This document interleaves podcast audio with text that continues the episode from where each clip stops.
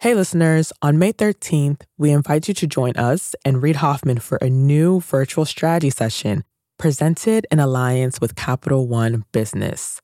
You'll hear insights from fellow entrepreneurs about how to be at the forefront of leading change with AI.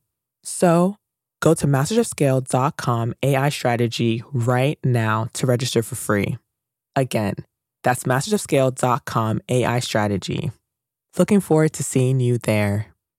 You never would wish for it to happen, but there's something about actually having the stores closed, literally, that reinforces the meaning of that channel and why you need that physical part of the business.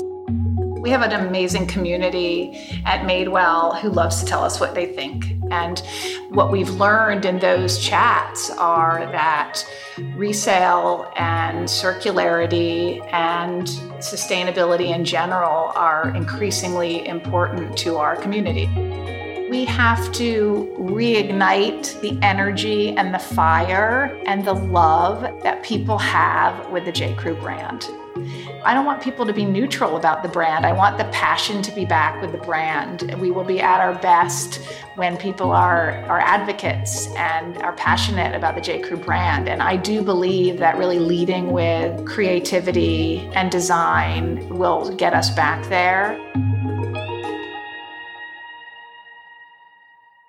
That's Libby Wadle, CEO of J. Crew Group, parent company for the iconic but struggling J. Crew brand, as well as the more vibrant Madewell. Just this week, Madewell announced a new platform, Madewell Forever, dedicated to reselling previously used Madewell goods. I'm Bob Safian, former editor of Fast Company, founder of the Flux Group, and host of Masters of Scale Rapid Response. I wanted to talk to Libby because as the marketplace for apparel dramatically shifts, she's made a dynamic bet on sustainability to differentiate the company. Libby took over J. Crew Group in late 2020, not long after the company emerged from Chapter 11 bankruptcy. But she's hardly a newcomer. She was president of the J. Crew brand when the business was at its peak, and more recently has been running Madewell, putting in place a playbook for a purpose led business that she's now rolling out. Libby is taking entrepreneurial risks in quest of tapping the kind of heat and energy that defined J. Crew in its heyday. A legacy brand doesn't have to mean old and not modern, she says. With the right creativity and strategic discipline, there's plenty of opportunity to get excited about.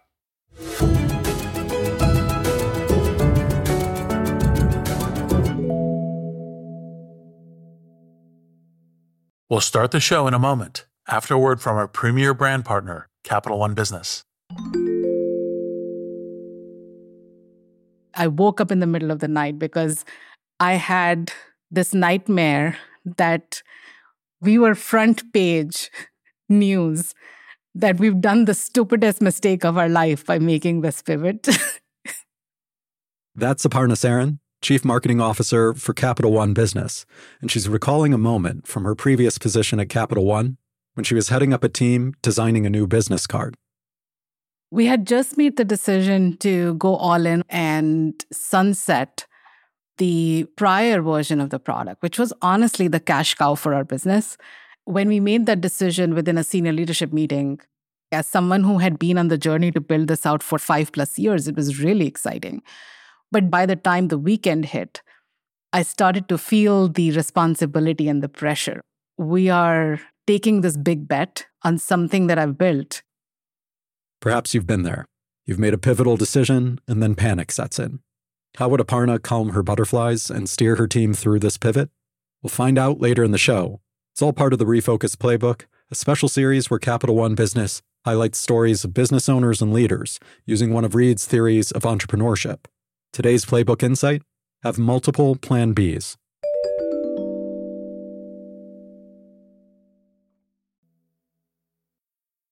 I'm Bob Safian, and I'm here with Libby Wadle, CEO of J. Crew. Libby is talking to us from the J. Crew headquarters in downtown Manhattan. Libby, thanks for joining us. Thanks, Bob. Great to be here.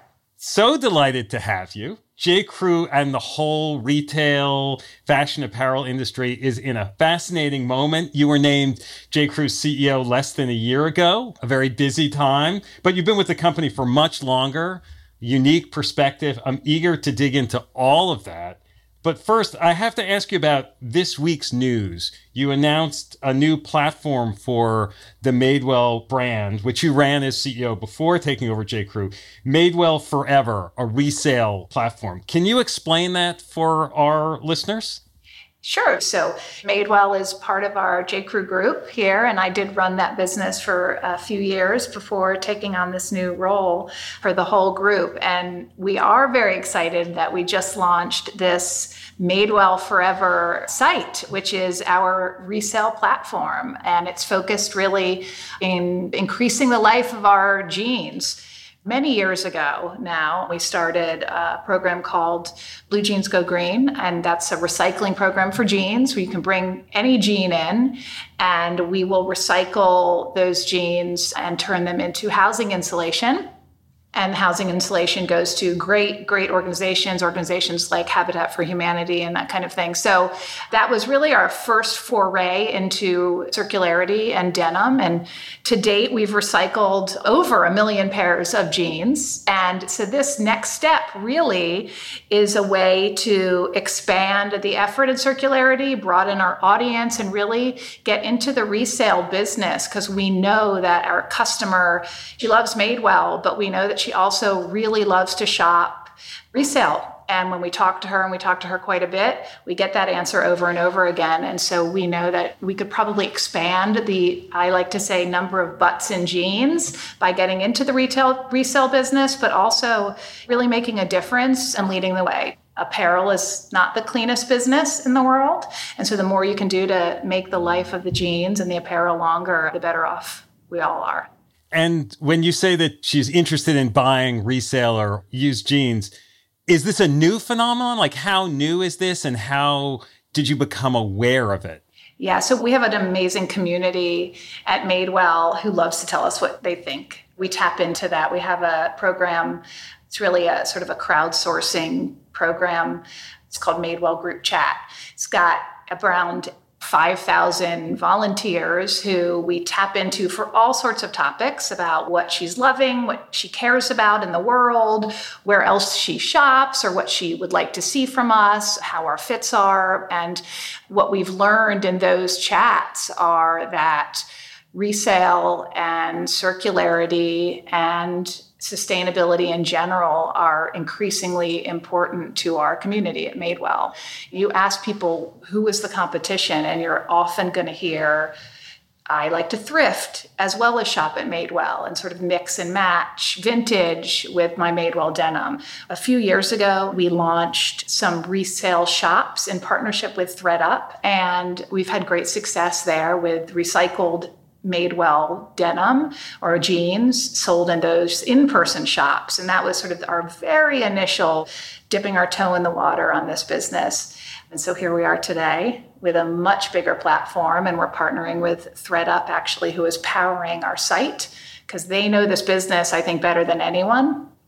Yeah, I was going to ask. It's a different kind of business to do resale than to do what Madewell and J. Crew have done historically. So you're relying on your partnership with thredUP to provide that expertise.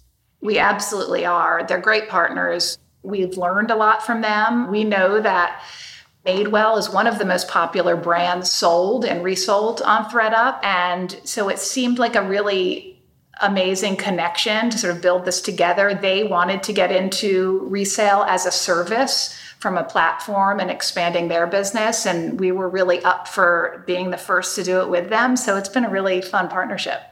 Yeah, one of your colleagues said that you guys are the guinea pigs in this new business model collaboration. Oh, I love being a guinea pig. It's good. I mean, especially in sustainability, I welcome anyone to join this because it's really great when people can really pioneer and pave the way and more people can join in. There's another program that we do. We were the first denim brand to partner with Fair Trade and certify factories to produce fair trade denim. And very quickly, people followed us, which we think is fantastic because it just, you make a bigger impact that way. So feel the same way around resale for sure. So sustainability was not necessarily sort of a central aspect of J. Crew historically, or even Madewell at the outset, unlike maybe some other newer direct to consumer brands. When and how did this start for you? Was it a personal interest? Was it sort of a business opportunity? Some combination of the two of them?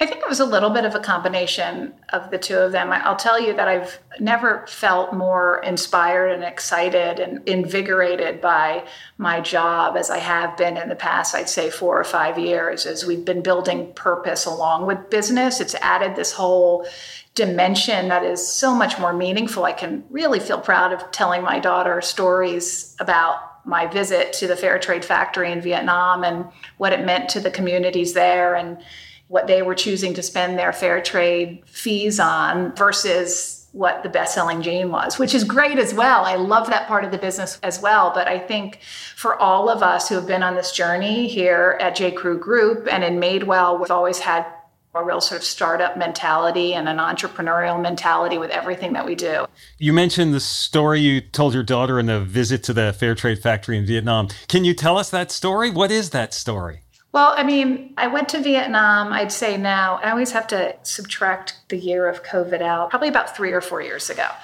maybe four. And we visited with our partners at Saitex, and they were our first factory, in fact, and they're one of our most important denim partners. And they agreed to join on this journey with us on fair trade. And what you do with fair trade is basically they have a committee that is formed made up of the workers. So it's not management. So it's the workers, and the workers sort of elect who is going to speak for them and be part of the committee to decide how they want to spend the fair trade premiums to sort of better the lives in their own communities. So some people spend it on building daycares, some people spend it on financial advice services. Some people grow organic gardens, and there's a lot of way that, depending on the situations and what is most important to them. So I wanted to go and hear what they were thinking about. They hadn't decided yet, and they presented to us thoughts, the things that they were determining. And I got to hear that and speak to the factory workers directly about why these things were meaningful to them. And I also told Sylvie just about this amazing organic garden they were growing on site at the factory, and they were very proudly showing me all of that. I planted a tree for them, and I just really got to spend time with them in a way that, having been in the apparel industry for so long, was very different than frankly, walking into a factory, like seeing the factory floor, and then going into a room and meeting with factory management. And the perspective was very different from how you show up normally as a retailer. It puts so much more humanity into what you're doing, which was the most exciting part for me. We'll be back in a moment after a word from our premier brand partner, Capital One Business. There was panic that set in that night because I didn't want to let people down. We're back with Aparna Saran of Capital One Business. She was recalling the time she woke up in a cold sweat terrified that the new product she had been working on might fail. So the next morning, she sat down and wrote an email. It was Sunday morning, and I said, you know what? I'm going to just like share this with my peers. It was very emotional. It was like sort of a cry for help. Aparna realized that if the new product didn't take off, she needed a plan B, preferably multiple plan Bs. I'm inviting them to be the thought partners so that we are mitigating as much risk as possible. And we have contingency plans in place as we make this move. You write something like this and your heart is pounding. Should I send this? It was a super vulnerable moment for me. But then I was like, I'm going to just send this. Like, what's the worst that'll happen? It can't be worse than being on the front page of the newspaper. So she held her breath and hit send. What happened next would surprise even her. We'll hear about that later in the show. It's all part of Capital One Business's Spotlight on Business Leaders, following Reid's Refocus Playbook.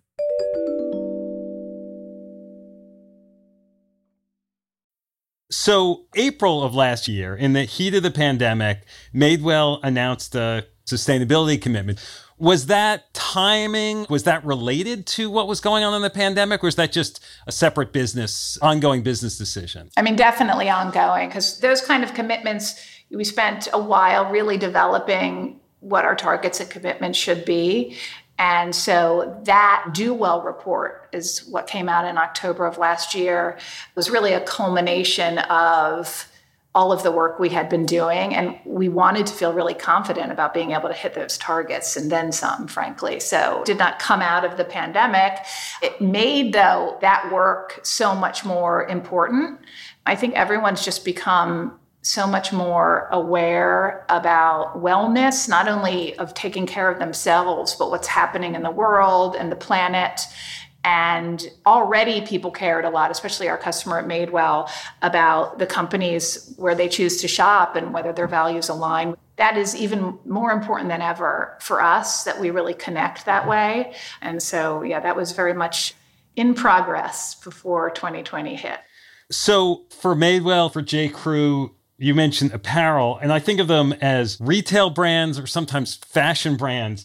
What's the difference between an apparel brand or a retail brand or a fashion brand? We are brands. That's how we think of ourselves. And because of that, we think of ourselves sort of beyond the day in, day out of selling jeans, which is important. It's so great to get a great fitting pair of jeans. But at the end of the day, we're really building a brand that has a lasting impact and impression and has an energy about it that you hear the name and you have a memory or a thought that is exciting. So with Madewell, it's having that impact beyond sort of shopping experience and having that deeper connection with her as a customer or him as a customer as part of our community. And we're really doing that as well at J. Crew the design part of the apparel business can seem very capricious there was a point where the J. Crew brand was super hot and then it cooled. I know you've been with J. Crew through ups and downs through a lot of things. How do you think about what the evolution of the brand has been, what the evolution of the business has been? Being a legacy brand can be good, it can be bad. How do you think about those things? You know what I think about when someone says we're a legacy brand at J. Crew? I think as long as we have a great legacy, to me, that shouldn't mean old or not modern. So when I think about when J. Crew was hot, and I believe it's about sort of the it's the same kind of frankly energy that we're feeling today when we put creativity and product at the forefront of things.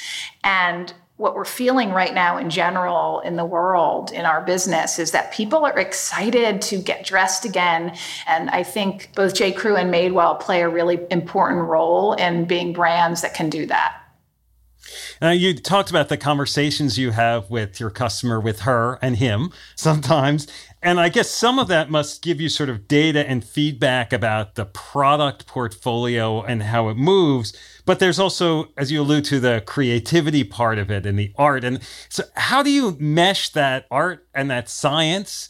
To keep the brand moving forward? Yeah, well, you can have analysis paralysis on the data, and you can also have it on too many anecdotal stories, right? And I think there's still an element of allowing your sort of great design team and great creative team to give you the courage to move forward so you can give your customer confidence that you are ultimately the curator and the great editor of their closet. And there's definitely some places that we should be pushing forward. But there's also some places where a classic is a classic, and we encourage people to continue to especially in the spirit of sustainability, shop from their closet. So we're not necessarily about sort of fashion for fashion's sake. We don't sort of go overboard on which color do you like, pink or red. And storytelling for our brands are very important. And that has to come from design and creative. And then the customer needs to tell us like how things are fitting. Are they liking how the fabric feels? I'll tell you we've developed our stores in madewell where the fitting rooms are built in almost all of the stores on the selling floor and they're really sort of adjacent to or across from the denim bar. So they're intentionally to create that dialogue and conversation. So whether you're shopping with your friend or your friend couldn't be there with you or your mom couldn't be there but you have the denim stylist who is there to help create that conversation and have that conversation with you. And that is by far the most valuable feedback that we get in terms of improving our jeans so she might not tell us that oh i'm definitely going to want to wear a balloon jean next year. That's fine. That's for us to tell her. But she's going to tell us how is that comfort stretch working for the fit. So it's definitely a balance of both. As you're talking about the stores and the experience that happens at the denim bar, a lot of people are buying things online in a way that they didn't. And so, how do you think about where the mix of that part of your business is? Yeah, I'll say that you never would wish for it to happen, but there's something about actually having the stores closed literally that reinforces the meaning of that channel and why you need that physical part of the business. It's not like the conversation wasn't being had before going into the pandemic, right? About how important are stores, what's happening to the retail environment, how many stores are you going to have? And I think the beautiful thing about Madewell is we have a good amount of stores. We don't have a ton, we're not overstored. It's a complementary experience. And if anything, COVID has really reinforced that complement of stores to your online experience. So people get it, customers get it. They really want that human connection. And if anything, COVID has just made that, I think, more apparent to us. And so if two years ago, we would have talked about what the mix of what you're selling online versus in store is, and we're having that conversation now. Is that mix change dramatically? You sort of think, nah, that trajectory is kind of the same as what we thought it was going to be two years ago. Well, listen, everything's accelerated, right? So obviously, online usage and everyone's e commerce business has increased substantially more than they thought it would have. So, two years ago, we assorted the stores thinking that maybe you didn't have to have your best of there. That it could be sort of where your classics could be your stock ups you could run in and out to pick up. And i think what's shifted is the convenience is now really happening online and that's your channel of convenience. And your channel of experience and really experiencing that brand in the best possible way is happening in the store. It's no secret that our Madewell stores in general are 3,000 feet. They're not that big. So you can't have everything at these stores. And I think we really want to show up with our best foot forward and with her best edit and the best curation. And of course, we want to have the items that she needs to have no matter when or where and she wants to run and pick up. But I think what shifted really is that the stores need to be the best of and that the channel of convenience has really become the online channel. As a leader in this time, communication with the team has become even more important and more highlighted, particularly when a lot of people have been working remote. Famously, uh, the former CEO at J. Crew, Mickey Drexler, used to pipe his voice across the office like the voice of God. What's your strategy? How do you get your voice across to the team, especially in this time? Yeah, we have no more loudspeaker. I did not disconnect the loudspeaker, but it does not exist anymore. But what that loudspeaker meant and what that means to me is when I try to do it now when I come into the office, I'm in the office today, I walk around and I talk to everyone. And I think, again, that connection, like I said before, the humanity, and it's really important in this Zoom culture to take a moment at the beginning of these calls to actually catch up, I think. And so we do a little bit of that as well. It's certainly challenging for sure. I think, though, again, what came out of COVID is we all got a little bit more casual. And so people saw my dog jump across the back of my couch, my kid having a meltdown in the background, you know, whatever it is. But I think there's automatically this sort of like veil that was lifted for many of us. And we all sort of have lives that we had to juggle. And so, definitely, I think just going through all of this together has actually helped a lot in terms of the way I like to lead, which is in a way that's pretty transparent and connected to my team. And again, like I said, in a very kind of collaborative way. You've been at J. Crew in a variety of roles for a number of years. What's at stake for J. Crew in this moment? I think that we have to reignite the energy and the fire and the love that people have with the J. Crew brand that is our job. That's what we need to do. That's our mandate. And I think that it's there. A lot of people know J. Crew. We don't have an issue right now with brand awareness in as much as I don't want people to be neutral about the brand. I want the passion to be back with the brand. We will be at our best when people are are advocates and are passionate about the J. Crew brand. And I do believe that really leading with creativity and design will get us back there. And so I'm really hopeful. I think in a much more hopeful, optimistic way versus what's at stake when I think about our opportunity at J. Crew.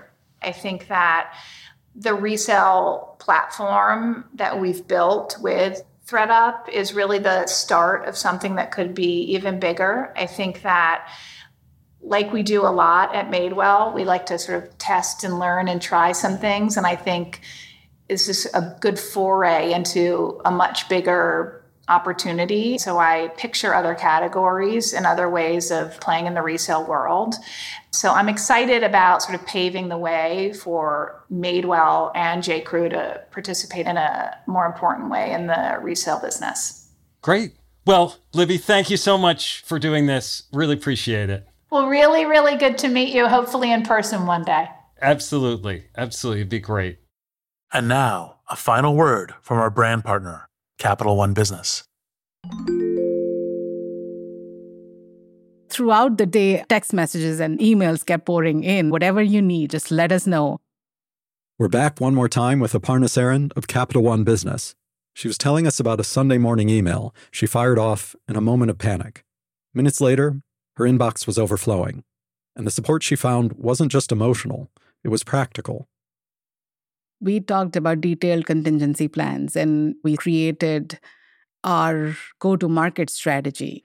Before we are in full rollout mode, we had stage gates so that we could test and quickly learn and iterate. And within a matter of like six months, as we were rolling things out channel by channel, those stage gates would allow us to pivot if we saw something that we didn't like. That day, Aparna learned a lesson that stayed with her. Having multiple plan Bs doesn't just expand your options, it gives you new opportunities. The best way to pivot is actually open doors for thoughtful conversations because humility in knowing that you actually don't know everything, as well as the empathy in knowing that disruption is always drastic and abrupt, helps you go through that pivot with other people in a very different way Capital One Business is proud to support entrepreneurs and leaders working to scale their impact, from Fortune 500s to first time business owners. For more resources to help drive your business forward, visit CapitalOne.com slash business hub. That's CapitalOne.com slash business hub. Masters of Scale Rapid Response is a Wait What original. The show is recorded remotely using sanitized audio gear. I'm your rapid response host, Bob Safian. Host for Masters of Scale is Reid Hoffman. Our executive producers are June Cohen and Deron Triff. Our supervising producer is Jay Punjabi. Our producers are Jordan McLeod, Christina Gonzalez, and Marie McCoy Thompson. Our music director is Ryan Holladay. Original music and sound design by Daniel Nissenbaum and the Holladay Brothers. Audio editing by Keith J. Nelson, Stephen Davies, Andrew Nault, and Mike Gallagher. Mixing and mastering by Aaron Bastinelli. Special thanks to Emily McManus, Sarah Sandman, Kelsey Capitano, Tim Cronin, Charlie Manessis, Adam Heiner, Anna Pizzino, Ben Richardson, Mina Kurosawa, Saida Sapieva, and Colin Howard.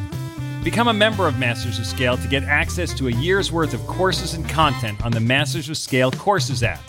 Find out more at mastersofscale.com slash membership. Visit mastersofscale.com slash rapid response to find the transcript for this episode and be sure to subscribe to our email newsletter.